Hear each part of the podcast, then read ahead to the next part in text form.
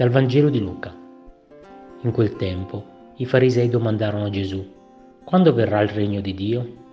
Egli rispose loro, il regno di Dio non viene in modo da attirare l'attenzione e nessuno dirà eccolo qui oppure eccolo là, perché ecco il regno di Dio in mezzo a voi.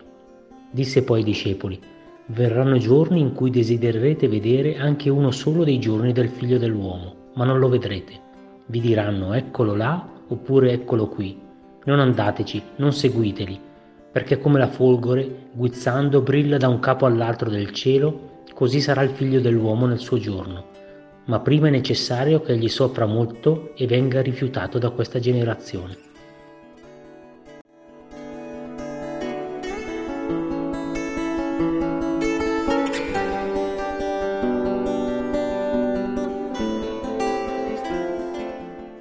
Tutti vorremmo sapere con precisione quando verrà il regno di Dio, sapere le coordinate giuste del quando cadrà.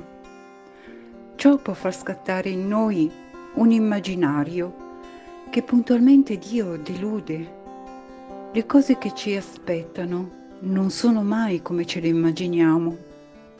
Vogliamo che la vita abbia delle certezze, siamo alla ricerca di sicurezze, perché non ci fidiamo di Dio che guida la storia. La venuta del regno di Dio è già iniziata, ma non per spaventarci, è già in mezzo a noi e cresce giorno per giorno, anche se spesso sembra il contrario. Quante volte valutiamo l'opera di Dio secondo i nostri canoni e non quelli del Vangelo?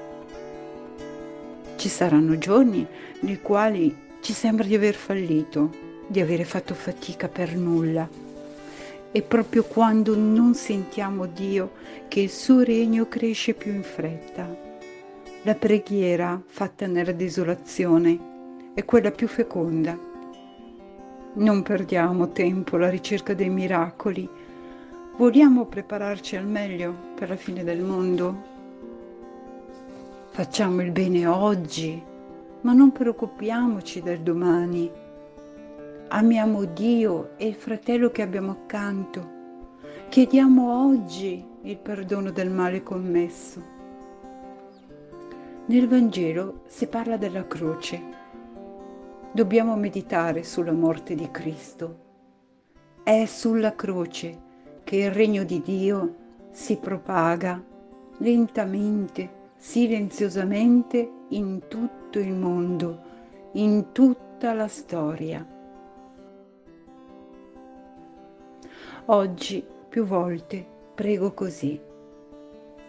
Signore, donami di adorarti crocifisso mentre mi ami nonostante tutto.